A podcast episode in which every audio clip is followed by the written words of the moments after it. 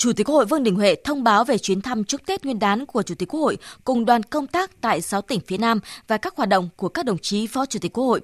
Cho rằng khép lại năm 2021 với bộn bề công việc, nhiều lo toan, nhưng qua phản ánh nhanh của các ủy viên Ủy ban Thường vụ Quốc hội, nhân dân, cử tri ghi nhận, đánh giá cao hoạt động của Quốc hội. Chủ tịch Quốc hội Vương Đình Huệ nhấn mạnh các đại biểu Quốc hội cán bộ, công nhân viên chức văn phòng Quốc hội có quyền tự hào về kết quả này, nhưng không được phép chủ quan, thỏa mãn với những gì đã đạt được.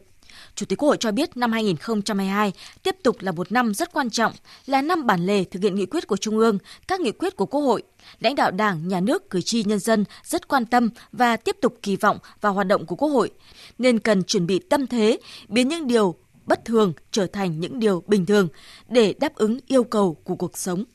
Bác nói là Quốc hội ta là tiêu biểu cho tinh thần đại đoàn kết toàn dân tộc và ý chí cuột cường của dân tộc Việt Nam.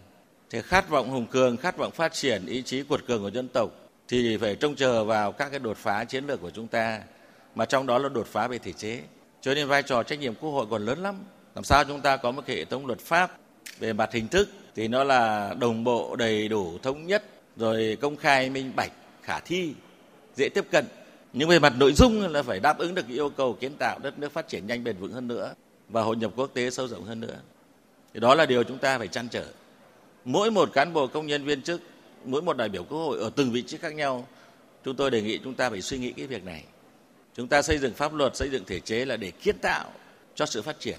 Chủ tịch Quốc hội Vương Đình Huệ đề nghị về công tác giám sát ngay sau Tết Nguyên đán, các tiểu đoàn giám sát phải làm việc hết công suất để thực hiện 4 chuyên đề giám sát của Quốc hội đã đề ra, đồng thời giả soát 107 đề án trong chương trình hành động của Đảng đoàn Quốc hội thực hiện nghị quyết Đại hội 13 của Đảng và 137 nhiệm vụ công tác lập pháp theo quyết luận số 19 của Bộ Chính trị và đề án định hướng chương trình xây dựng pháp luật nhiệm kỳ Quốc hội khóa 15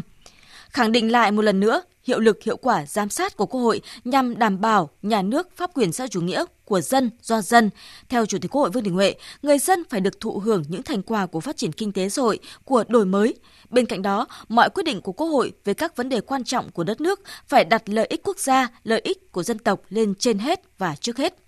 Chủ tịch Quốc hội Vương Đình Huệ tin tưởng với truyền thống vẻ vang 76 năm qua của Quốc hội Việt Nam, những kết quả của Quốc hội khóa 15 đã gặt hái được trong năm đầu tiên của nhiệm kỳ. Các đại biểu Quốc hội, cán bộ, công nhân viên chức văn phòng Quốc hội sẽ tiếp tục đoàn kết một lòng, phát huy trí tuệ tập thể để hoàn thành xuất sắc nhiệm vụ của Đảng, Nhà nước, nhân dân giao phó, góp phần xây dựng đất nước Việt Nam ngày càng cường thịnh, nhân dân ngày càng ấm no và hạnh phúc, xứng đáng với niềm tin yêu, kỳ vọng của Đảng, Nhà nước, cử tri và nhân dân.